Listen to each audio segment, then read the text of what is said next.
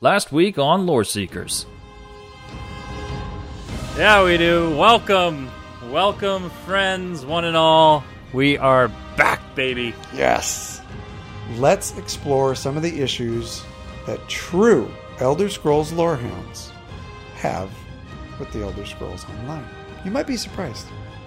I guess we're kind of ultra nerds Yeah, huh? because I mean- we not only play video games, but we religiously research the story behind said video game Yeah. and do a weekly podcast. Talk on it. about it. Yeah, that's definitely Ultra Nerd.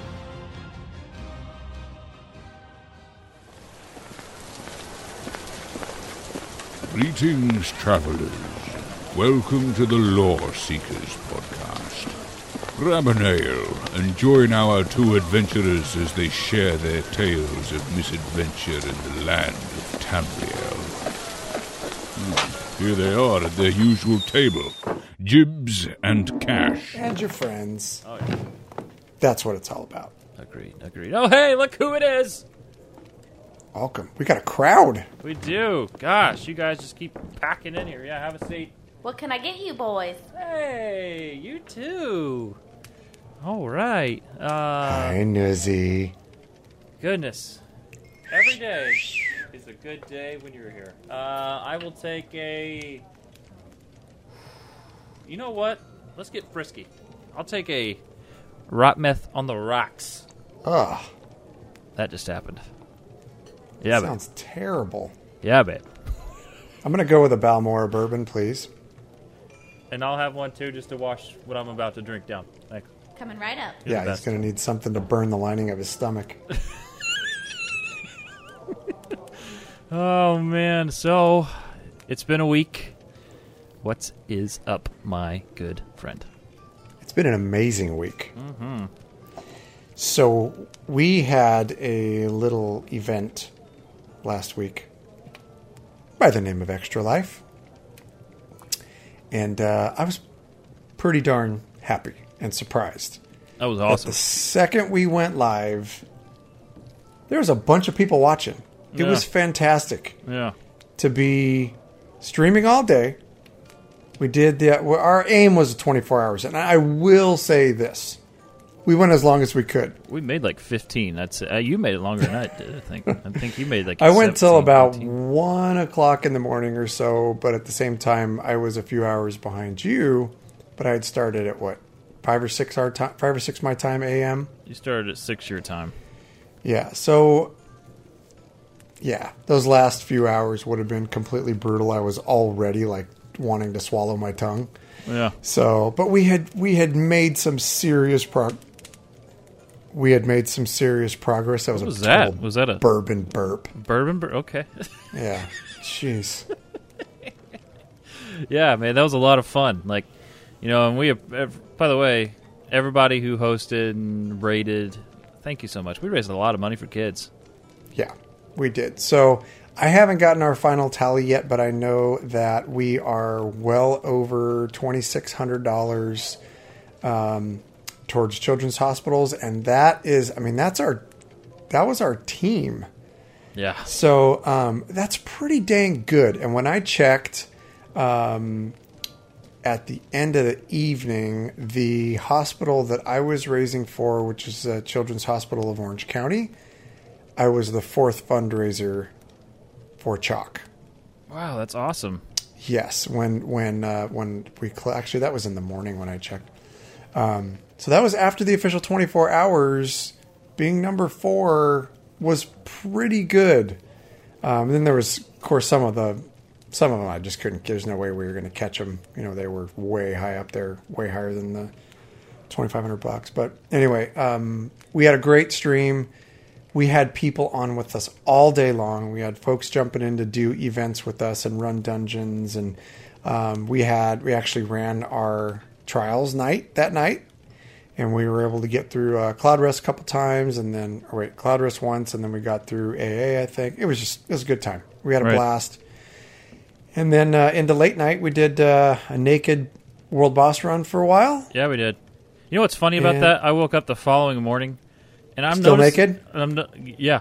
Well, uh, yeah, in game, and so uh, Gross. I didn't have to take it there. It just kind of happened naturally. But uh, anyway, I woke up the following morning and I'm noticing, I don't know if it's dad brain or just the older I get. Like, I wake up the following morning and not remembering what happened the previous evening. So I woke up. Oh no, bro, that's the alcohol. Oh, okay, great, thanks. So I uh, I log in to ESO and uh, had some downtime at work. I log in and I'm like, how did I get here? Why am I here in Summerset? Why am I half naked? Oh, and then I'm like, oh wait, that's the boss room. But I don't remember walking here. I don't remember getting here, Yeah, it's because by the time you were ready to log off, you were freaking licking windows, bro. dude. I, at near the end of that, I know. I just, I, I man, I looked so out of it. I know I did. I felt so completely out of it. Well, But, uh, it's for the kids. That's right. It's for the kids. So anyway, everybody, welcome. This is Volume Three, Episode Two of the Lore Seekers podcast. We're so happy to have you back, and uh, we are your hosts. My name is Jibs, for short, and uh, Cash. What's up, my man? I rolled a night blade. Yeah, we yeah we both did it so much. It's terrible right now. It's so terrible. I mean, I've I've uh, I've played a little bit on my Magicka Templar, who's super fun to play. Yep. But um, I just I got the urge to go do all the sneaky, sneaky, stabby, stabby things. So I rolled a stamina nightblade. Yes, I already have a fifty stamina nightblade, but he was DC, and I needed one for AD, right? Right. So that's what I've been working on for the past like three, four days. But I'm going like super slow mode and going through Thieves Guild and going through main quest line and going through Dark Brotherhood. And I'm probably going to take him through the Murkmire content. Mm-hmm. Yeah. He's fun. Yeah. It's just fun to sneak up on things and kill them in two shots. It's a lot. Yeah, it's fun. fun. Like during the extra life stream, we, uh, you know, we both made Dragon Knights, and I think we realized pretty quickly. You know, I know I enjoyed a Magicka Dragon Knight, and I still think it was probably my build. I want to go back. I'm not done, but I wasn't happy with my build. I know you weren't en- totally connecting with yours, and Yeah. then the Night Blades happened, Yeah. and uh, that's a lot of fun. Yeah, that Dragon Knight, I, mean, I literally rolled him on the day of Extra Life, and by the evening of Extra Life, he was murdered. he was dead. I killed him. It was dead. So sorry about that, buddy, but yeah, I needed the space. So when I murdered him out, and then um, I rolled that. I rolled my Nightblade, and he's been really fun to play. I'm. I think I'm going to journal him as well. Speaking of journaling, Yeah, yeah. Let's give him an update on that. Um, yeah. so you had the long story. Mine's really short. Mine is on hold because Cash. Go ahead. That's where you come in with your part. because it takes a lot of damn work to do it. Turns out. It Turns out it it it's hard to do that and do the show for me. But Cash is And- really creative, so and he's play. and play. And get to play. Yeah, you can't do it. Now- you can't do it all. No, you can't do it all. So, um, yeah, we've talked about it, and yes, we will release some of our journal. Some of my journal will be will get released at some point. But um, my point to that was that we have just as an upgrade, or as an upgrade, an upgrade or an update to last week's show, we have released our mission board. Yeah, It is out there. And Jibs and I Questions on that? Jibs and I were we did not know if we were going to get any submissions or not. We're like, uh so the backup was that Cash just writes the storyline and then we're, and we're good to go. Is you know no harm no foul. Can't force people to do something they don't want to do. But what we found is that that's not the case at all, Jibs. Yeah, yeah. It's Yeah, uh, we've we've got submissions. Yeah we do. and we got a couple of really good ones and i was super pleased. Uh, the one that i picked for this week happens to come from one of our guildies by the name of braxwolf. And major shout out for him because his story was great.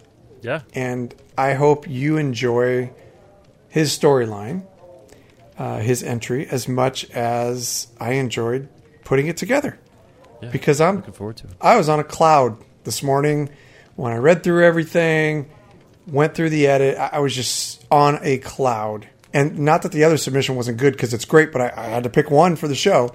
Um, so the our other submissions, because there's there's some out there that I still need to read. Um, we're we're going to use them. Yeah, I'm just so pleased. Thank you, Brax. Outstanding work. You can write, dude. So that's awesome. yeah, Yeah. That's awesome. So yeah, that I'm looking forward to that. That's kind of like I know I was talking off uh, off the air. Just like that's my like whenever we put the show together, I I edit the show and you know every uh, typically I have my hand in just about everything except for that at the end. That's like my new podcast episode. That's my favorite part. It's brand new to me. It's always a surprise. I enjoy listening. It's fun. It's a good time. Um, Yep. So uh, something happened to me this past week. First time ever in ESO. I got. It, wha- you- go ahead. Something snarky. Nope. That's cool. No, I was going to snark the crap out of you, but no, I'm good. I think I'll just take a sip of bourbon instead. I got a design uh, motif uh, page, and I don't even remember where I was running, but it wasn't like anything that was hard. It was not hard content. It was just like a basic dungeon, I think. And uh, actually, I think I got it during Extra Life when we were running dungeons. And Well, what'd you get? What'd you get? What's in the box? it's uh, dwarven can- a laboratory dwarven candlestick design. It's only a purple. I put it on the auction house. I checked in this into the master merchant. Guess how much that little thing is worth? 25, Keep going. 50K. Keep going. Shut up. 75K. Keep going. Why don't you just tell me? I'm bored. One. 145k I sold that sucker for. Whoa, nice, dude. I Holy did, it's crap. just a single candlestick. Like I don't understand. I I totally please listeners, if you are listening, if you're into housing, I need to understand why this is worth so incredibly much. It's literally just a candlestick, but I really can't complain. So last week, if you were listening on episode one, it was a very special episode for us because that was the first episode of volume three. And so if you want to go back and listen to that, we talked all kinds of fun details of what you could expect in volume three. And speaking of, I believe next week starts. It's either next week or the following week. I got to check the schedule. But uh, we're going to Alik'r Desert on the show, so that's going to change. We're going to get out of the tavern. But uh, so anyway, It's next week- hot there. yeah, it is hot. It's Where are your hot. flip? Where are your flip flops? Uh, I'm gonna wear my galoshes, Now, where are your tactical flip flops? like tactical flip flops. What's a tactical flip flop? It is a flip flop that won't trip you up when the crap hits the fan. It's the exact reason why I do not wear flip flops IRL. Because if the crap hits the fan, I don't want to be tripping over myself. Can't get out of your own damn way. That's why you wear your chucks. No flip flops. I bet you've got a mean ankle tan. I do. I actually. Do. Why are you looking at my ankles, dude? That's freaking creepy AF. God. Oh, and also we talked. Uh, Do you have an ankle fetish? What? The- Gross, dude. I b- bet you have really tanned ankles. Jeez. I said I bet you have a mean ankle tan line. It's not what I heard. Y'all need Stendarr. Okay, all right. So we also talked about building a better home and some extra life tidbits. But this week, my good friends, guys, gals, ladies, boys, and girls of all ages, we're talking ESO Live, ESO Plus, and answering your fan mail. But on top of that, just in time for the Clockwork event, which we're going to be talking about later, a lore lesson. I'm super looking forward to this on Cash. So the seal. Sotha Sil. That's Yep. right. And next week we're actually going to cover Clockwork City itself. Ooh, that's awesome. Yes, and the history and Sotha Sil's lifelong project. Man, you've got some good lore there, especially with uh, us having that Summerset Journal by Raz with the uh, clockwork. Yeah. Some amazing lore. And you know what's funny uh, going into lore lessons is sometimes, you know, I'll, I'll have to put a lore lesson together and I'll just be like, oh my God, what am I going to do this week? What am I? Because we've covered so much of the basics. Yeah. And that's right around the time that I kind of slap myself in the face and go, quit being a freaking wuss, dude. There is so much to cover Oh my god. in Elder Scrolls. There's so much to cover. Just Yeah. pick something. So we figured this week, why don't we pick something that's like super relevant Yeah. that we haven't done before? We could even go into regions. oh yeah. We yeah. could cover that's Clockwork City. We could yeah. cover, cover Alik'r Desert. We could cover all these regions. There's so much to cover. Yeah. I So- would love to learn more about Alik'r. That's my. whew. That's Ah, we're my- not doing that one then. That's my. Because you said I have tanned ankles and you creep me out. Did I? Did I make you cringe? Did I? Yeah, I? I liked it. I liked it. Hey, you two, give us some news. Okay. Gosh, man. Jeez. All right. Well, I guess it's that special time where I stop talking about Cash's ankles and we start talking. so They're beautiful ankles. They're gorgeous. You got little baby ankles. All right. Uh, let's see.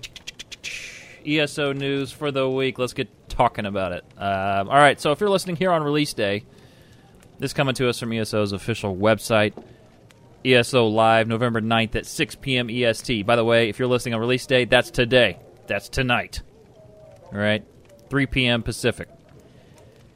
Uh, check out the ESO live stream because this sounds really, uh, really interesting. Tom Murphy, who's the content designer at ZOS, will be joining the stream to talk about his role, what he does there, and his experience working in the gaming industry.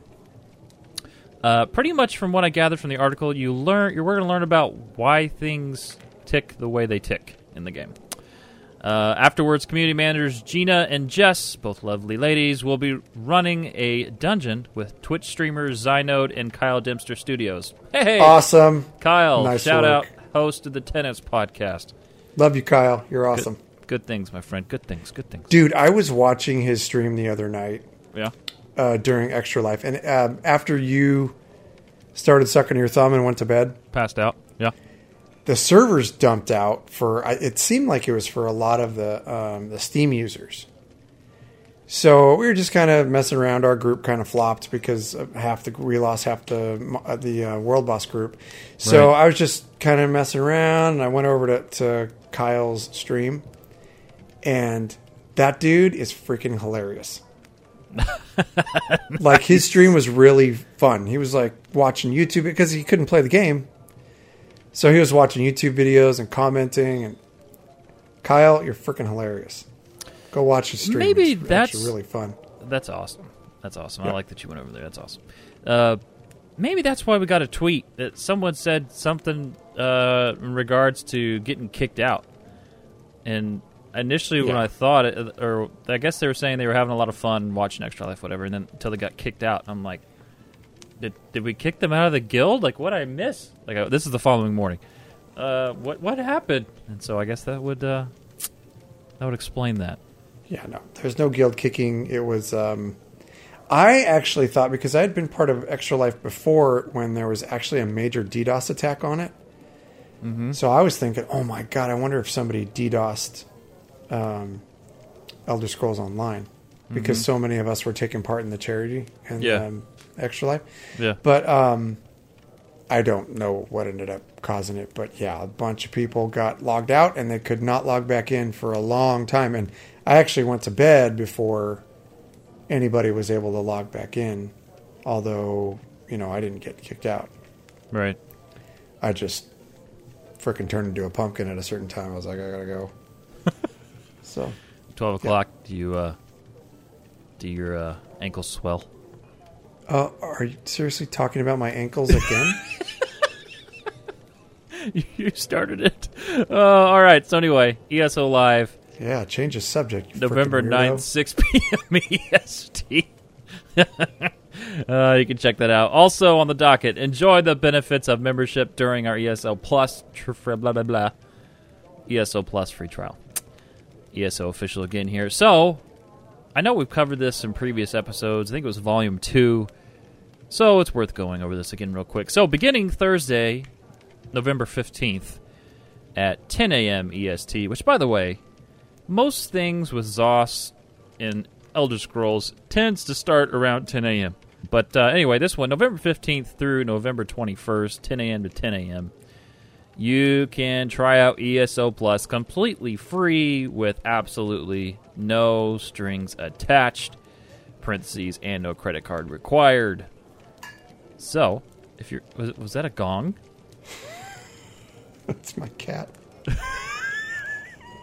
no, my cat doesn't gong. He just knocks something into my whiskey glass, which happens to be a small Yeti cup that's metal. So there's Is that that. a copper mule mug? no, it's just a small little Yeti. Oh, okay, okay. Keeps my whiskey nice and cold. Hmm. Yeah, look at you going name brand. Look at you. I expect nothing less. So, to uh, begin using your free trial, I sense confusion. Like, was that a slight or was that a compliment? To begin using the free trial, you must one log into the Elder Scrolls Online. Two, navigate to the Crown Store. Three, select the ESO Plus tab, and four, select free trial. So Yeah, they, they're temptresses. they are. They know how to tempt. They, Yes, uh, they do. Well, the, here's the thing. Yeah, Once you get a taste of that crafting bag, that's it. yeah. Like you will rape, pillage, and steal to be able to pay your frickin' membership every every month. Mm-hmm. If you're gonna play ESO, don't rape, don't pillage, don't steal. All that stuff is terrible, and I don't condone it. But if you have to do it for your crafting bag, then go ahead. Reminds me of Nacho Libre. Don't you want a little taste of the glory? I hate orphans. see what it tastes like. I hate orphans. Secret tunnels. I hate orphans. I love that freaking movie. Oh, diarrhea since Easter's. Okay. Now, let me go over this again. Don't rape, pillage, and steal. My drop. All right. There you go. Um, so, the Temptresses are out and about, and they want you to enjoy some of the benefits of an ESO Plus membership, which includes full access to all the DLC game packs, uh, aside from Summerset. And what else we got here? A craft bag, unlimited storage. That is a godsend. You don't realize how much you miss it until you don't have a subscription. Oh, I.e., God. Jibs on console. Yeah. Yeah, then it becomes nothing but a shuffling your bags around all the time. That's what you do. Pretty much, yeah, pretty much. Um, I dabble on the console version of of TISO, and I can tell you, whenever I am playing it, I have to pick and choose what goes in my bag.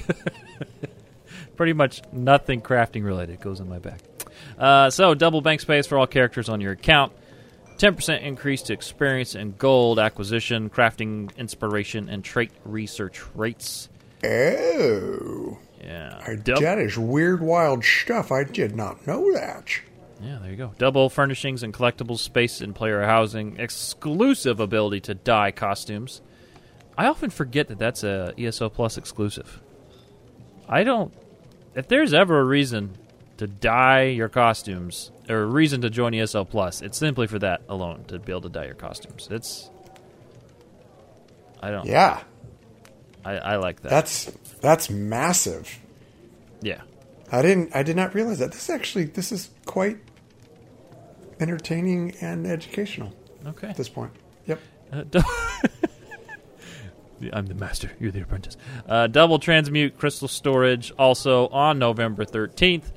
Monthly free crown stipend goes up to 1650 from 1500. More crowns is better. More free is better. Yep. I like it. Uh, let's see. Free monthly rewards begin, and we talked about it last week on episode one. You can go back and listen to that. But first free uh, reward that we get is the Molag Bal statuette. Yes, that'll be fun. Yeah. Uh, note that the monthly crown stipend and upcoming ESO Plus deals are available to paid members only. In other words, ESO Plus members. So they're like, hey, we're going to give you a little taste. Do you like the taste? Well, sign up, get free stuff. There's more where that came from. Yeah. So uh, there's that. So get into that. Uh, last on the news, uh, uh, explore a mechanical marvel during the Clockwork City Celebration event. Now, if there's ever a time to get into Clockwork, I have yet to do Clockwork. I need to do Clockwork. It's now. Uh, celebration event begins Thursday, November 15th at 10 a.m. EST. Goes to November 26th. So you got 11 days to get in on that. During this period, We can all earn additional rewards. This includes double items harvested from crafting nodes, and that does include jewelry seams, but does not include nodes spawned from survey reports and fishing holes. Double the reward boxes from completing daily quests, and double the drops from bosses. Includes world bosses, delve bosses, trial bosses, and quest bosses. So no XP doubling. Yeah, We got to wait until New Life for that, I believe. yeah, Is that your kitty? yeah. Sorry about that. Did you hear that? She hopped up. Oh my god, I want to love her so bad. Yeah, it's the big one. It's it's uh, it's Charlotte. Yep, Charlotte. You remember her name? I'm impressed. I do. All right. Uh, so to participate in this event, you must find. Oh gosh, Di- Diveth, Diveth, Devaith, Devaith Fyr's message. Devaith Fyr's messenger in Messenger. Mournhold City. See, see, I did better than you there. Messenger in Mournhold City Center and acquired the quest to the Clockwork City. Number two, travel to Clockwork City in the Brass Fortress directly via your map. Finally, if you're entering the Brass Fortress for the first time, you'll receive the Scintillant Dovah Fly Pet completely free. Even if you've gained access via the trial. So no matter what, you're getting a free pet. Pretty awesome. Sick. Uh, don't forget, by the way, this is the second event for the event tickets for the free Indric mount. And to earn these tickets during the Clockwork event, you just got to complete the zone's daily quests, which are located in the Brass Fortress. So you will earn, or you will receive, excuse me, two event tickets from the first daily quest you complete each day, in addition to the other regular rewards. Thank God. No, No, honestly, You dude, because it. I missed an entire week. I missed an entire week of Witches Festival. yeah, So this is huge for me because I only made it to seven tickets. I never even got my first feather. yeah, this is good. So, oh my God, I'm such a baby. so two I'm like super worried about this. Yeah, no, you're good. Now I like that they're doubling it because it wasn't that way for the Witches Festival because you know how long it was. But this is this is good. Yep. This is this is good. Thank you. Yeah, I was kind of concerned. You know, I'm like if there's only if they I knew these events would be shorter, they would be different. You know, they wouldn't be as expansive, and so I'm like, um, how hardcore am I going to have to be about this? But I like this. This Not you know not terribly. And there was um uh, we've had a few members that actually did the math, and I love these people. Super the math? analytical people that yeah, and like they'll literally say that like, oh, I did the math on that and blah blah. And I'm like, wait, pump the brakes. You did the math, and they're like, oh yeah, it turns out you have to have you know this many this many days, or you don't won't have to worry about it because if you miss a day here or there, it's not a big deal. But anyway, I love you, those people that do that for me. They make our life. Because I'm just like, ah, whatever. Did I get one today? I'm like, uh, do I got crowns? I need to buy Rah, something. Chips has ugly ankles. Yeah. Yep. Uh, all right. So, uh, anyway, note that the events are tied to the daily quest timer, meaning they reset every day at 1 a.m. EST. I had no event idea. tickets. The The event, event tickets Yeah, sorry, reset, event yeah. tickets. I had no idea the reset timer was 1 a.m. EST. Blew my mind. I actually did know that, and the reason being is because last year, uh, that's what time the writs reset. Really? Yes, and that is what time last year during New Life. That's what time the quests reset. So I could do them like there was. I would do the all of the quests for New Life Festival on every single one of my characters, and then if I was up late, it would hit 11 p.m. PST, and I'd be like, "Oh my god, they're available again!" So some nights I'd just keep going so that I could actually play the game the next day. Right. So like I would do like two two two days in a row of those um, New Life events because they all reset at 11 p.m. Right. for me. 10 p.m. Yeah.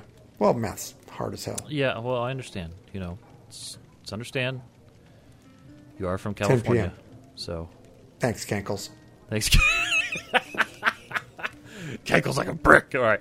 Um, so, if you don't already own the Clockwork City DLC game pack, you can acquire it during the event for fourteen hundred crowns. That's thirty percent off from November That's fifteenth to twenty seventh. Pretty. It's a good price. Yeah. Hey, here's a quick tip. Just just become an ESO Plus member and get it all.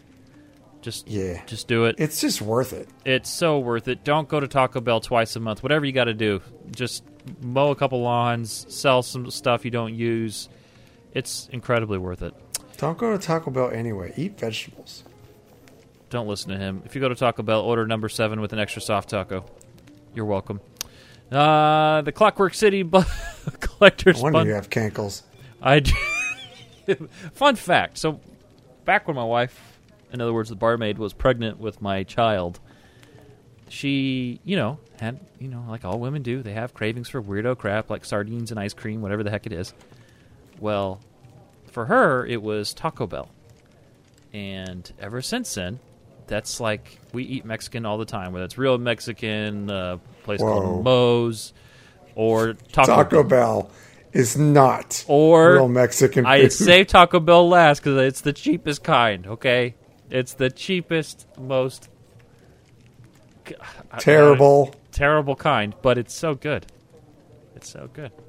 Well, like Taco Bell Del Taco, I don't consider that Mexican food, even though you're getting like a burrito. When I think of Mexican food, I think of some insane good food. Oh yeah, me too. Me Well, too. when I think like of Del stuff. Taco, although like Del Taco and Taco Bell taste good, don't get me wrong, that is a 2 a.m. sober person driving me home. Stop at Del Taco, or I will punch you in the throat. I'm starving type of food. Well, what should I call it? Like knockoff Mexican? Uh, I mean, I mean, technically it's Mexican food, but it's just to me, it's just not real Mexican food. Oh, no, I would never disparage my brothers and sisters to the south of me by saying that Taco Bell or, taco, or Del Taco is Mexican food, knowing the amazing food that they make normally. Yeah. I would never do that. Yeah. So, anyway, that was kind of a rant. Yeah, for those About- of you on a budget, about- Taco Bell. Yep, there we go. That's, our kind of a right? rant about shit food, and we probably should be telling people about how good it is for your body to eat vegetables and lean meats. A little bit of so w- nuts. when you're done with the number seven, order a number nine. No sour cream. You're welcome. Oh Uh, yeah, that'll the- clean you right out. The Clockwork City Collector's Bundle will be available for 2,400 crowns as well. This I like. Uh, it's 40% off, so November 15th to the 21st. This includes the DLC game pack, which, eh, okay, all right. You know, be a com- become an ESO Plus member and you'll get it for free. But the thing I like about this the most is you get a ski Skeevaton pet, which is cool. But the Kagouti Fabricant mount looks amazing. I've seen it. Now I'm trying to find it. Yeah, so it's pretty much Dwemer esque mount, but it's it's like half and half, like half. I don't know how to describe it. Like it looks half Dwemer, but it's like Sotha Sil, so it's like half and half, half human, half whatever else you want to call them. So Amazing. yeah, yeah. And also, you get five crown experience scrolls. So that's it for the news. That That Kagouti mount is really cool. it really is. I was kind of surprised, and I think there's actually you get a better view of it when it's. Um, if I believe if you go to the uh, Clockwork Cities DLC page, the DLC slash updates link at the top of the uh, Elder Scrolls Online page, I believe it's got a full listing there. But uh, it looks awesome. Yeah, It does, but you know what? It's got really skinny ankles. Well, you know what? That's a game changer for me. I mean, Oh, there you go. that's that's that's totally okay. I'm not buying it now. The It looks a little top heavy. Looks a little. T- Doesn't look like those little skankles will uh, will hold them up. oh my gosh. Uh, that kind of came out wrong. Oh. I meant skinny ankles, and it came out something else. So don't read into that. Just Uh, just let it happen. Forget about it. yep. Forget about Never it. Never happened. All right. Well, we want to know what you think. You can call us, email us. If you want to call us, 765 382 6961. Or you can always email us, Lore Seekers Podcast at gmail.com. Now, for my particularly favorite part of the show, where I get to sit back and uh, listen. Suck my thumb. I'm not ever going to suck your thumb. No, I meant your thumb. Ever. I said choke yourself with your hand, numbnuts. All right. Show me the spell, bro.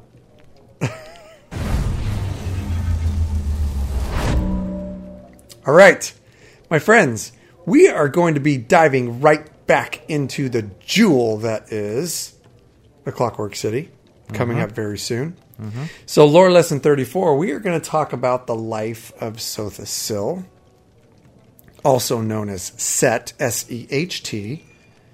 Sotha Sil was a member of the Divine Tribunal Trio, also known as Almsivi. I'm sure you guys have seen the A L M S I V I on lore books all around the world.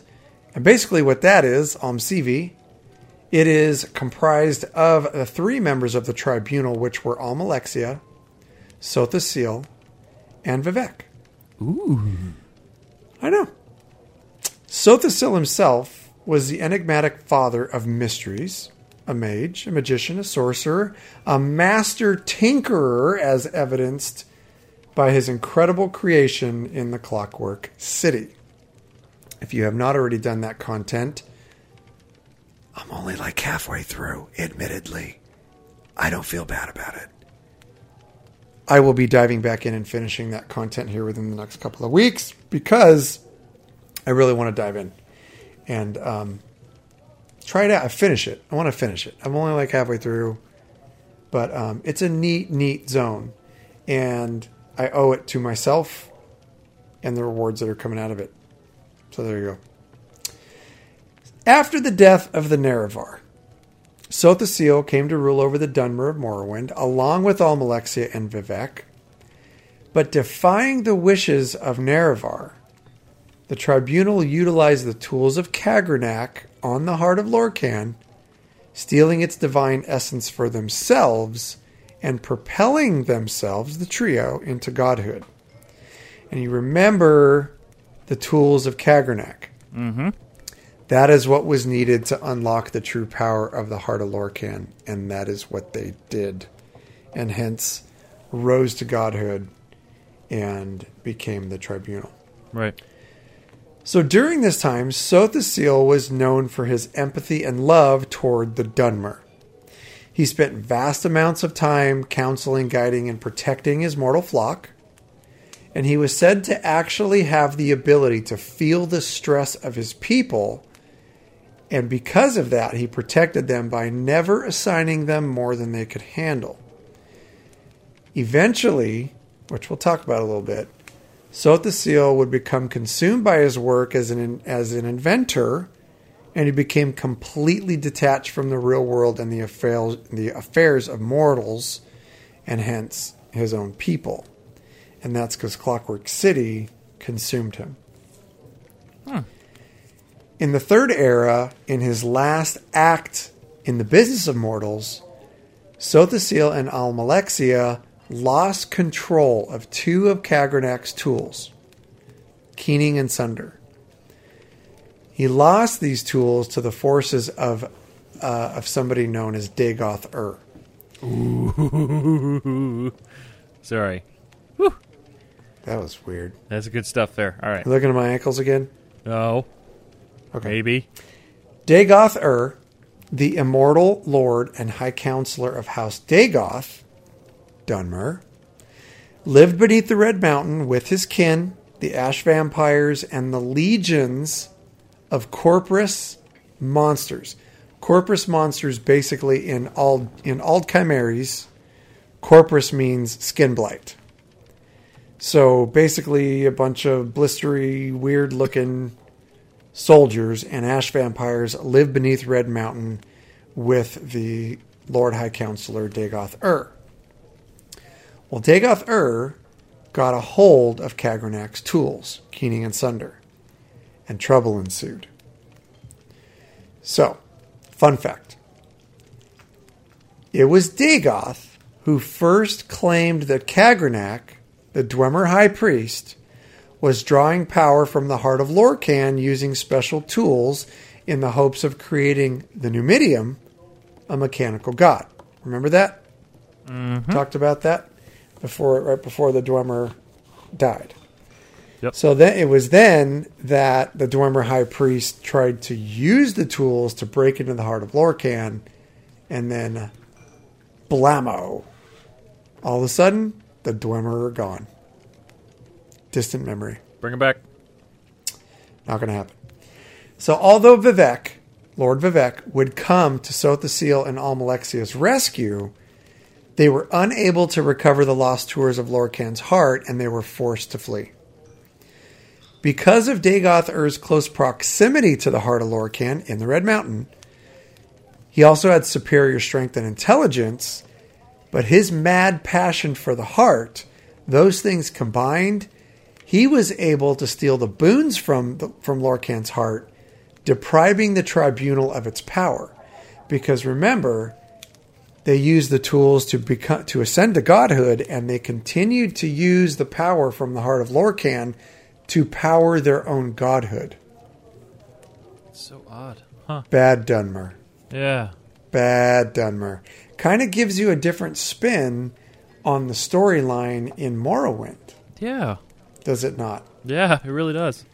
Where you do all that stuff to help Vivec, but really kind of a thief, kind of a fake. Yeah. Cue the hate mail. So there's that. Well, there's it's you know it, that is that theme though. I mean, you're not wrong in that that theme is definitely explored with some of the people you come in contact through that DLC. So it, it's not like Yeah. you're the only one saying that. It's you know it's pretty evident. More people feel Yeah. that way. Because they're- I mean, they feel that way, and they're not just that they feel that way, but they're mad and they're trying to dethrone Vivec. Right. you know, for other reasons, but anyway. Okay. So late in the Second Era, the tribunal visited the Red Mountain once again to perform a ritual and try and replenish their divine power. But during this time, Dagoth Ur was reawakened, and he ambushed the tribunal and his minion with his minions, driving them away and preventing any access to the heart of Lorkhan. So this ensued what ensued because of this was multiple battles between the tribunal and Dagoth Ur, where eventually the tribunal was able to kill Dagoth Ur and his minions, despite several revivals of the dead by the heart of Lorkhan itself. So Dagoth Ur and his minions would die, and the heart would revive them. So it was an endless battle. So, in order to contain the revived armies and Dagoth, the tribunal erected the ghost fence around the Red Mountain. Jibs, you may ask yourself, what is the ghost fence? I've never heard of this. I have asked that question many a time. I've never heard it, just this once. Fun fact The Great Ghost Fence was an enormous shield wall that surrounded the entire crater of Red Mountain. The wall contained the Blight and Corprus monsters within the Red Mountain region to keep them from reaching all areas of Vvardenfell. Its pillars channeled the holy energies of the tribunal and the spirits of the dead, creating an impenetrable shield. That's really freaking cool. Right. So after the defeat of Dagoth Ur, the Red Mountain no longer spread the blight, and the conditions in Vvardenfell improved. Although the ghost fence remained, the shield was kind of unnecessary at that point. Eventually, it became deactivated. The ghost fence's structure stayed and kind of served as a reminder of the defeat of Dagoth Ur and also a rest place for the pilgrims that were wishing to visit the Shrine of Pride, which was a holy place erected at the site. During the first era, this is kind of moving on a little bit with uh, some more info from Sotha Sil. During the first era, Sotha Sil actually spent time in the Isle of Artaeum, teaching some of the newer mages of the Psijic Order. And Sotha Sil made his way back and forth from Tamriel and Artaeum via the Dreaming Cavern, which we've already heard about. Yeah. Yep. All right. Stuff gets kind of dark here for a minute. Hmm. After an incident in southern Valenwood, a village by the name of Gilverdale, late in the First Era, This was where an entire village was destroyed by Molag Bal. Sotha Sil went to meet after this incident. Sotha Sil went to meet with the eight Daedr- with eight of the Daedric princes to form a pact. The exact terms of the pact are not known, but what is known is that Sotha Sil asked the Daedric princes to agree to not answer any summoning by amateurs until the war between Morrowind and Cyrodiil ended. It was well known at the time that only the Psijics, sorcerers, and witches could counsel with the Daedra, but some, for some reason, Sotha Sil went to meet with eight of the Daedric princes to ask that mortal men not summon them for their will. At least until the war between Morrowind and Cyrodiil was over, which kind of made me laugh. It's like it was kind of his own selfish reasons. Like he didn't want Morrowind to be defeated by anybody getting any bright ideas about going to ask for help by the from the Daedric princes. Well, fortune favors the bold. It does actually. But here's another fun fact. The reason that Molag Bal destroyed the settlement at Gilverdale after being summoned, he was summoned by the Mad King of Senchal, gentleman by the name of Drozel.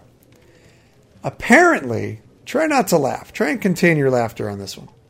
Okay. Apparently, Drozel was up, was upset with a Bosmeri bard from Gilverdale who had performed a very depressing song in the ballroom of the royal palace at Senchal. He communed with Molag Bal himself to destroy the town in revenge for the bard's terrible performance. what a complete and utter D. Yeah. Like, right?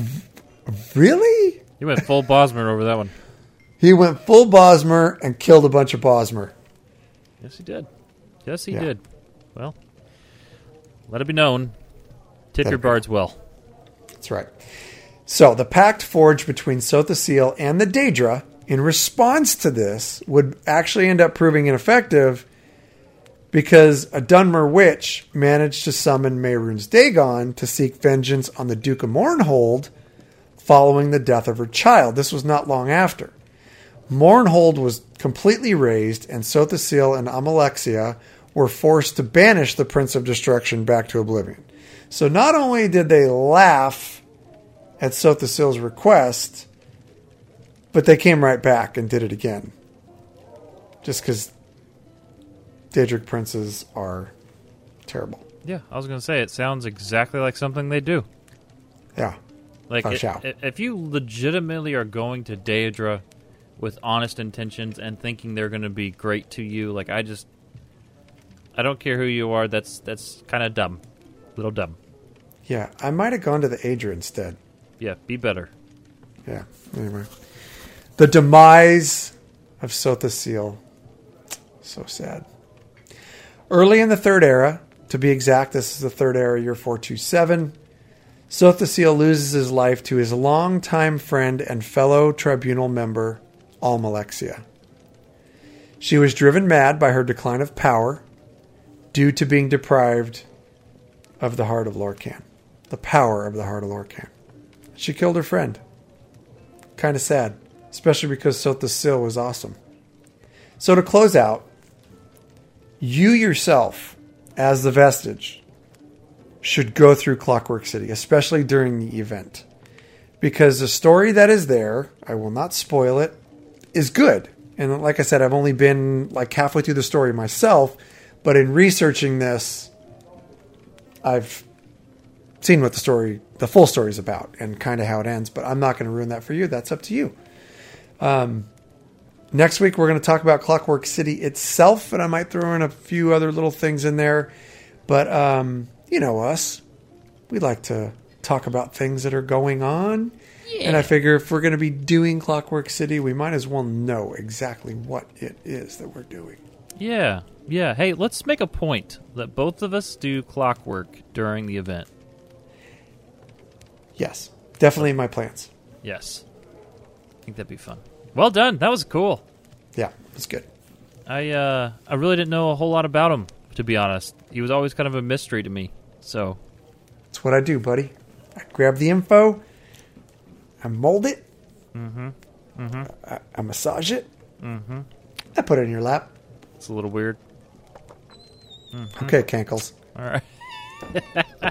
and hey, I've been looking for you. Got something I'm supposed to deliver.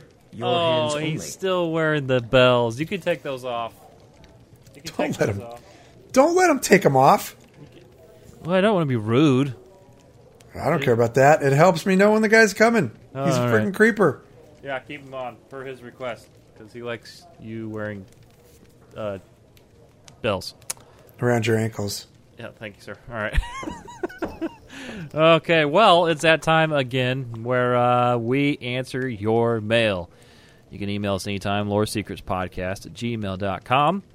And a lot of times we answer, most of the time, to be honest with you, a lot of an- questions are uh, answered in private behind the scenes, but there are emails that are just too good to pass up, so we put them on the show. That being said, the first one here from Glenn from the US of A. Says, Gentlemen, love the show and exciting changes for Volume 3. Quick question. As someone who plays very casually in ESO, is it worth paying for an ESO Plus membership? Real life has a way of keeping me from my love of pixels, but I definitely enjoy playing TISO when I can.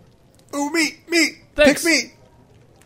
So I think I've got the perfect answer here. Uh, Whatever. Yeah, Cash, go ahead. No, you go. That's cool. It's No, probably right along the same lines as me, I, so go for I it. literally don't have anything except yes, it's 100% worth it. Yeah, so I'm going to say it. Yes, it's always worth it. But if you're playing, he says you play very casually. If you're playing once a week, then I would, I'd say probably not. Don't Probably not. don't waste the money Like if you don't have choose? to. Yeah, because I mean, if you're really if you're only playing once a week, and you're kind of getting in just to get like little bits of story and stuff, you're not really like looking to end game. You're just enjoying the story while you have you know while you have time in between you know family and kids and all that stuff. I, I get that, especially if you have little kids. If you're in the trenches with little kids in diapers. Holy crap. Yeah, buddy. Yeah, dude, it's it's it's hard to you know get that time in unless you're looking for a divorce. you know what I mean? Because your spouse Oh. will, yeah, it just doesn't work out. So if you're only playing like once a week, I'd say nah, it's it's probably not worth it for you to do it. Um, but really, for me, the switch gets flipped when you become serious about this is your game. This is what you do, and gaming is is your hobby, and you have the time to do it. So I, I hate to put a number on it, but I'd say if you're playing, you know, three four times a week, heck yes, emphatically heck yes, get ESO Plus because it's going to make a giant difference for you when you are trying to manage inventory and craft and it's just massive difference. You know, that endless crafting bag, you really can't craft unless you're either buying a bunch of stuff or you're picking it up in the world. And, and I know Jibs does, I know all of our guildies do, pick up everything. And you cannot do that on a regular basis without having to stop and empty your bags all the time Yeah. unless you have that crafting bag everything would be full with crafting materials. So I will say this. If you're serious about the game and you're playing it more than just once a week, yes, because you will not get the ex- the true experience of the game if you're constantly shuffling through materials and stuff that's in your bag. That's my two cents. Uh, I agree. 100%. That's Yeah. all I have to say about that. And thank you for loving the show. We love you. Yeah. Glenn, absolutely. I'm so Uh, sorry. I'm so sorry that you had to leave The Walking Dead. You're such a good character. It's so funny you say that. As soon as I saw that name, first thing I thought of was, I'm like, oh my gosh, Walking Dead. I was like, no, Glenn, he never met his baby. Oh, it's terrible. oh my gosh. okay, all right. Uh, last but not least for the day, Sophie of Alinor. That's a fun one. Uh, says, "Hey guys, I'm new quote ish to ESO, and I'm kind of intimidated when it comes to running dungeons. What is the best way to learn how to do them?" I'm going to let you answer this, and then I'm going to put my two cents in. Okay. Uh, the best thing to do, number one, we've done some dungeon, uh, uh, dungeon. Uh, what was it? What do we even call it? Dungeons for Dummies. Goodness, forgot the segment name. Uh, we've done that segment in the past, and, and uh, I believe early on in Volume Two, halfway through Volume Two, so you can check that out, and we'll teach you dungeon stuff. But shameless plug over. So the real way to learn is just to get in and do them. Get in, queue up, and just go. Because nine times out of ten, uh, you're going to get people that are totally comfortable or cool with like be honest like that's the worst thing people could ever do is just be quiet and they never just put put out put themselves out there like hey this is where i'm at with the game like hey this is my first time running this dungeon doing the quest you know a lot of times people will say no problem and most of the time they'll go ahead of you and clear the trash so you can take your time on the story and uh, you know enjoy your experience. If you're not getting that, then you definitely can get it over at the Lore Seekers Guild. We're all about that story. So Thank you for saying that. That was the last part, and I'm glad you said the last part about the shameless plug. Yeah, I don't even feel bad about it anymore, like we're taking away from anybody else. Because if you join the Lore Seekers Guild, we're covering PS4, Xbox, North America on both, and PC. Um, we will teach you.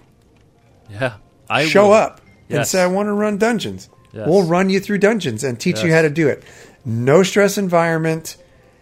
We're patient. I don't even know what more to say. It's I don't think that's bragging. It's just us.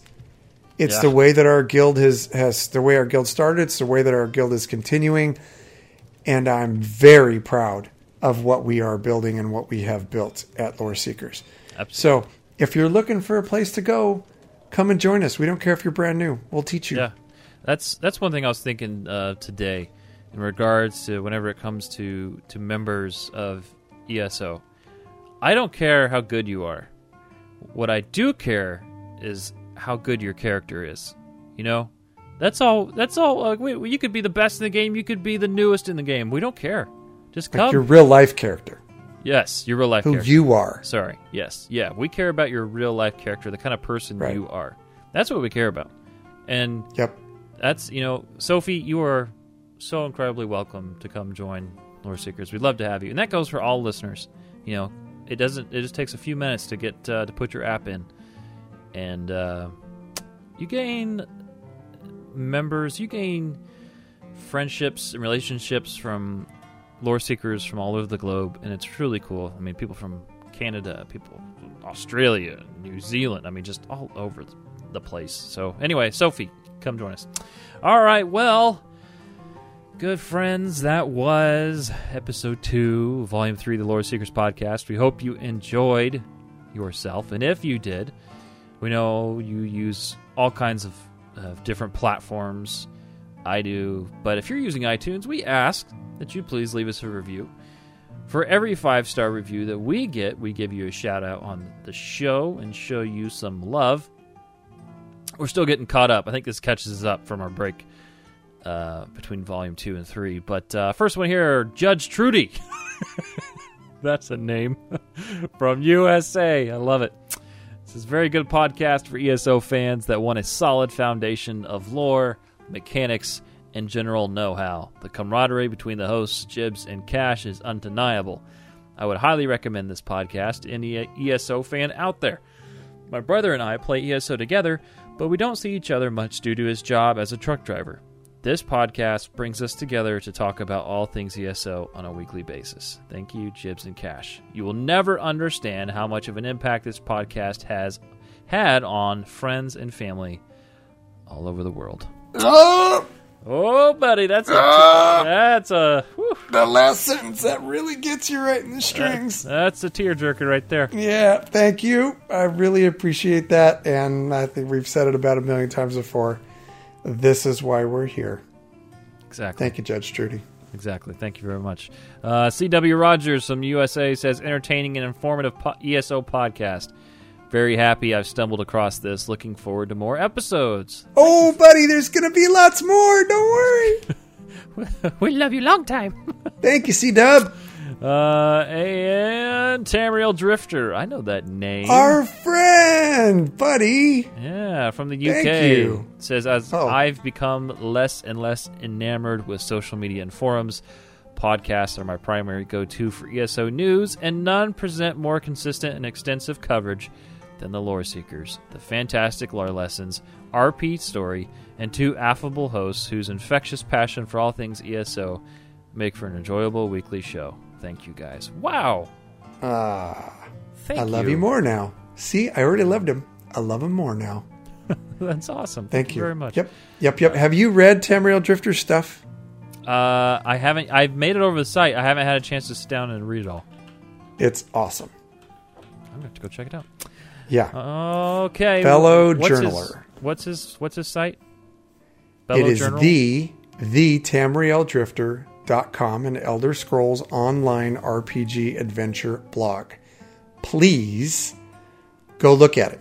391 Let me just make sure that was the last one. Yep.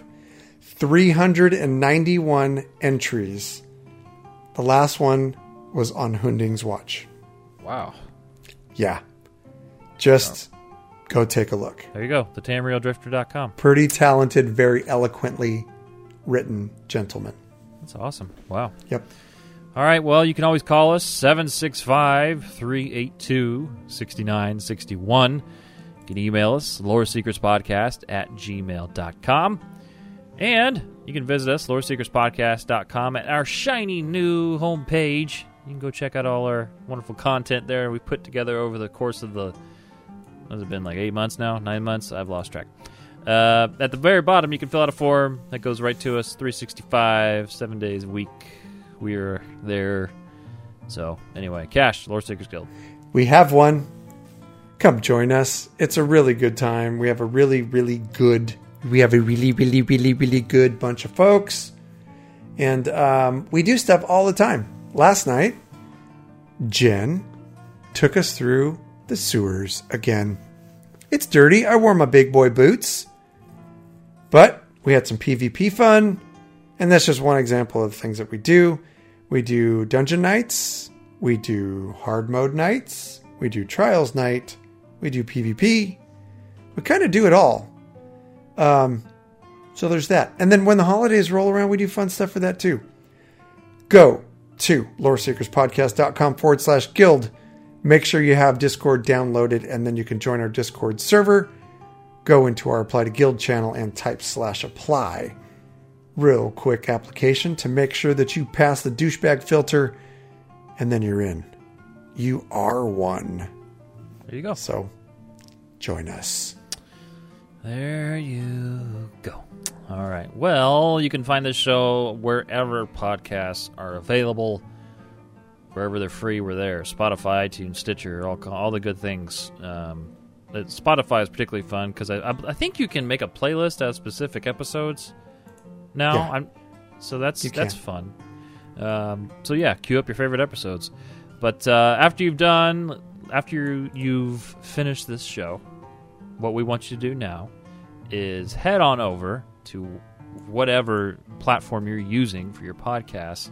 Wherever you cast your pod, Yeah, whatever you get your pod. Uh, search uh, the Tennis Podcast, Tales of Tamriel, Elder Scrolls Off the Record, Sons of of Sithis. It's every time. I can Every literally time. not fix that. I don't know what's wrong. And written in uncertainty. I think your tongue is your tongue split in half. no, Forget it. I don't want to freaking know. That'd be. It makes like- me a little nauseous, to be I honest. uh, I did that thing that Gene Simmons did, where he cut his tongue and made it longer. Cut his tongue and made it longer. Yeah, you should you should Google that. oh, I see. You probably cut the little Yeah. thing on the bottom. Uh, That's gross. What a freaking weirdo. Yeah. So anyway, you can follow us on Twitter, myself at Jibs IRL, Cash at Lore Seeker Cash with a K, and most importantly, the podcast at Lore Seekers Cast. thank you all very much for listening. Have a great week. Stay safe. Have an awesome time in gaming. When you're not playing ESO, go play Red Dead Redemption because it's amazing. God, I haven't played at all. I've been so stuck on ESO the last week and a half. There has been no Red Dead Redemption. I'm an addict. Do you know how long Go I've listen been- to our storyline. I'm so excited for you to hear it. I really am. Brax Wolf knocked it out of the freaking park. Dilly dilly. There's that. Dilly dilly. Have a great week.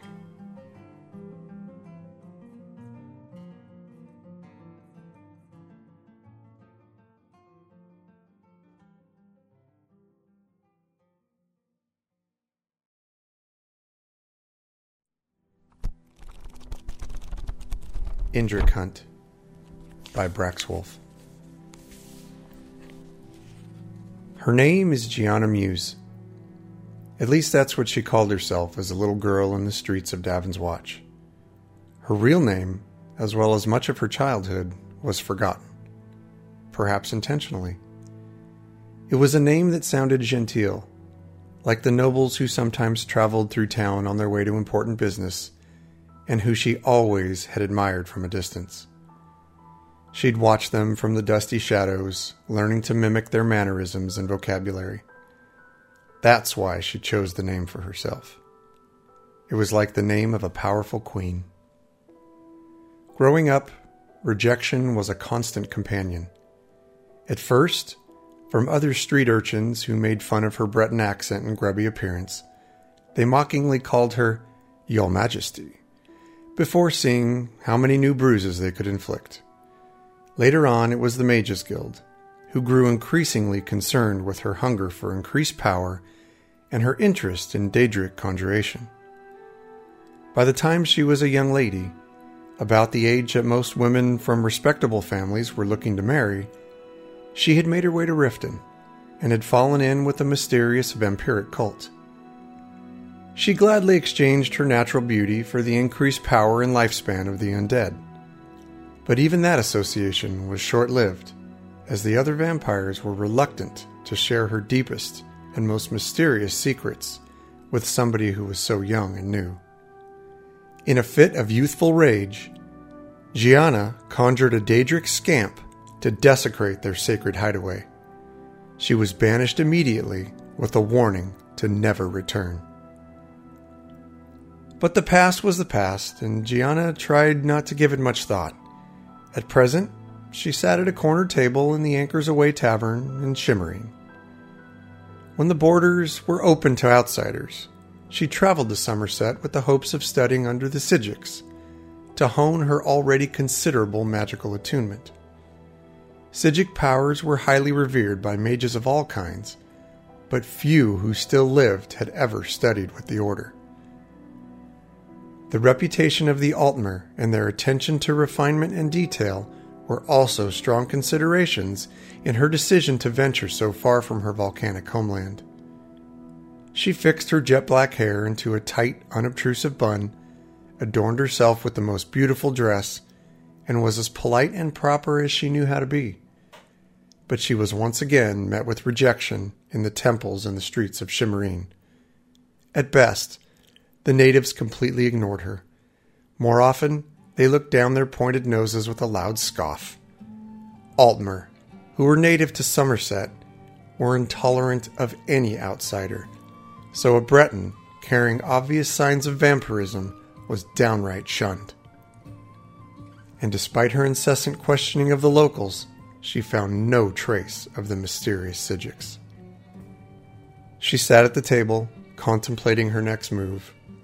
She closed her eyes and placed her fingertips at her temples, resting her elbows on the cold tabletop in front of her. She sometimes found it necessary to dial back her enhanced senses in an attempt to concentrate. Through the fog of tavern and street noise, she heard the sound of leather boots clomping across the tavern floor, stopping at her table. She felt a whiff of air as a stranger sat down across from her. She slowly opened her eyes, half expecting to see an intoxicated townie offering a free beverage. Sometimes they would look past her pale skin and bloodshot eyes if the evening was late enough, Sometimes she would accept their offer in hopes of later satisfying her real thirst. But this visitor was different. He was Altmer, clad in robes and traveling pouches. Strapped to his back was a large staff. A sorcerer. Gianna instinctively sat upright, wondered if she would be able to quickly reach her own staff, if need be. As if sensing her concern, the sorcerer gave a friendly smile and spoke. It's okay. I noticed you from across the room. You look a little lost. No doubt she probably stuck out like a sore thumb in this tavern full of tall, golden skinned merfolk. I've got a little job to do, and I'm pulling together some people. Nothing illegal, just a hunting trip. Our weary band of travelers need some food. There's some coin in it for you, if you're interested. Why are you asking me? Gianna asked distrustfully. Because you seem skilled, the stranger replied as he lifted his hand slightly off the table, creating a tiny spark of static between his fingers. Gianna looked at her own hand and realized that she must have been doing the same thing while she was rubbing her temples earlier. The power of the storm is sometimes difficult to contain. And lonely, he added. I'm never lonely, she retorted more curtly than she'd intended. The stranger lifted an eyebrow but continued. My name is Cash. He offered his hand for a friendly handshake. Gianna properly lifted her hand for a kiss, as she'd seen noble women do before. Cash was a little surprised, but he fashioned his mouth into a small grin and carried through with the tradition. What are you hunting? Gianna quizzed. It's a species native to the Isles. Looks kind of like a horse or a deer, but with feathers. Gianna was amused by the request. You want me to help you kill an Indrik? No. Cash's eyes grew sober and his tone lowered considerably. All traces of a smile disappeared. I want you to help us kill the Indrik.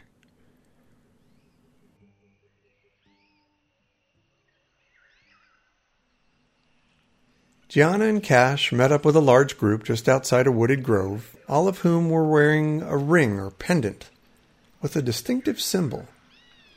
Gianna thought it looked familiar, but couldn't quite place it. Cash called one of the adventurers over for an introduction. A robed Altmer with friendly eyes made his way through the crowd. Jibs, this is Gianna. We met at the Anchors away. Gianna once again gracefully offered her hand, and Jibs glanced questioningly over to Cash. Cash pursed his lips and gave a tight nod. Jibs, intent on moving past this particular social interaction, gave it a quick, awkward kiss. He then turned swiftly back to Cash. What were you doing in town? he scolded his friend. No offense, buddy, but I missed the good ale. It'll be fine. Calm down, Cash answered. He looked back and gave Gianna a little wink as he placed his arm around Jib's shoulders to lead him back to the front of the group. As the two continued their spat, Gianna took note of the rest of the adventurers. These were no mere bandits. Their weapons and armor from provinces throughout Tamriel were of the highest quality. She had never witnessed such a mix of races traveling under a single banner. And that signet, what did it mean? The Dark Brotherhood? The Thieves Guild? No, she was familiar with those. This was something altogether different. A loud crack from within the woods pulled her back into focus, and weapons from all around were unsheathed as the band of travelers jumped to the ready. Gianna peered into the thicket and caught her first glimpse of him. He was without a doubt the biggest Indrik she had ever seen so large and legendary that the locals had named him Canerin. He stood tall enough to reach the fruit on the highest branches of the tallest trees. His antlers were the size of mammoth tusks. His brightly colored feathers would have stood out anywhere else on the continent, but were perfect camouflage for the flowered landscape of Summerset. His snort startled Gianna, and she slowly had to stoop to the ground to retrieve her staff. The other travelers looked around quietly for what seemed like minutes, wondering if it was time to strike. Jibs and Cash kept their eyes trained on Canarin. The Indrik raised his head and caught their scent, and after a brief pause, bolted head on in the direction of the troop. Jibs and Cash raised their staves in the air, and the entire crew gave out a thunderous yell and charged into battle. Gianna quickly conjured up a minor daedra or two, a practice that is generally frowned upon throughout Tamriel. She hoped that in this hectic situation, nobody would notice. But her confidence returned when she realized that Jibs and Cash were both fighting alongside a volatile familiar of their own. The band of fighters were skilled, but the Indrik was incensed. He leapt this way and that, bucking and causing the very fires of oblivion to flare up wherever his hooves made contact with the ground. Gianna tried summoning lightning, but it only served to anger Canarin further. When he had bloodied the innermost warriors, he would teleport to the outer edges of the ring and attempt to impale whoever was unlucky enough to be near his antlers. Heat from the waves of flame blasted Gianna in the face. She tried to cast spells but was interrupted with every stomp of the Indrik's hooves by her instinctive vampiric fear of fire. She began to wonder why an accomplished band of adventurers would risk their lives against such a formidable foe for a mere slab of meat. Her constant repositioning on the battlefield had rendered her largely ineffective. She had not been prepared for a challenge of this magnitude. It was obvious to Gianna that the fight was not going well. Canarin was battered. His flanks showed crimson patches where feathers used to be. But the mighty group of adventurers was faring even worse. If the tide didn't turn soon, not only would Canarin escape, but there would be no survivors to write the sad songs of this tragic tale.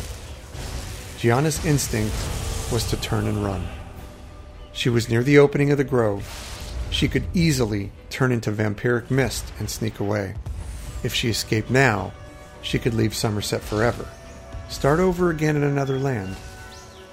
Then she caught a glimpse of Jibs and Cash, fighting side by side, seemingly to the bitter end. She saw an Argonian mage, staff in one hand, propping up a Dunmer fighter with the other. She saw a burly Redguard with a shield jump in front of a fallen Khajiit comrade. Was this kind of love and loyalty normal among companions? Not in any of Gianna's experiences. Survival of the fittest was the only mantra she'd ever known. But this group was somehow different. No, she couldn't leave them. She had to help them. And she had an idea. In her earliest days with the Mages Guild, Gianna had studied healing spells. This was before her hunger for power and respect had steered her towards a more destructive form of magic. She racked her brain, attempting to remember even the most basic spell from a childhood she'd tried to forget. She closed her eyes. The world around her quieted. Time slowed. In the dark silence of her mind, the words appeared before her in the form of glowing orange runes. She raised her staff high. Her voice overcame its usual meekness to thunder out the command for healing springs. The area of battle, which was darkened by summoned storm clouds, suddenly illuminated with a fiery flash of light. The yellow glow continued in ever waning pulses. Wounds were healed, bones were mended, and voices began to shout once more. The Indrik looked confused as fighters that he'd previously bested were on their feet again. Somehow sensing where the magic had originated, Canarin locked eyes with Gianna and teleported himself out of the middle of the fight and toward the opening of the wood, landing between her and the rest of the group. She pointed her staff in his direction, and electricity shot from his head. This only served to slow his charge as he ran closer and closer. As the Indrik neared the spot where Gianna was standing, he lowered his head to strike, but instead collapsed in a heap at her feet. Her heart beating loudly, she looked past his hulking corpse to the shocked expressions of the warriors beyond. It was only then that she realized she'd unwittingly turned herself into an aura of lightning form and was translucently spitting sparks in all directions, burning anything within a close proximity. As the electricity slowly subsided, Gianna brushed back a few loose, singed strands of hair, straightened her back, resumed her Duchess posture, and cleared her throat. The crowd erupted into cheers. Cash walked up to Gianna slowly and extended his hand once again. Only this time, he was offering a pendant bearing the insignia of the reliquary. She took it and gazed at it, somewhat bewildered. After a few seconds, she realized that this job had been more than merely a hunt for food. It was a test. Of combat prowess, yes, but also of bravery, loyalty, and character. Somehow her finest qualities had emerged during the worst of circumstances. Jibs patted her on the shoulder with a wide grin. Welcome to the family. She looked around her and was met with many more smiles and nods. A family, she repeated to herself quietly. Her entire life, Gianna had tried to claim respect through power and study. Perhaps this, a family, was the one thing she'd really wanted all along.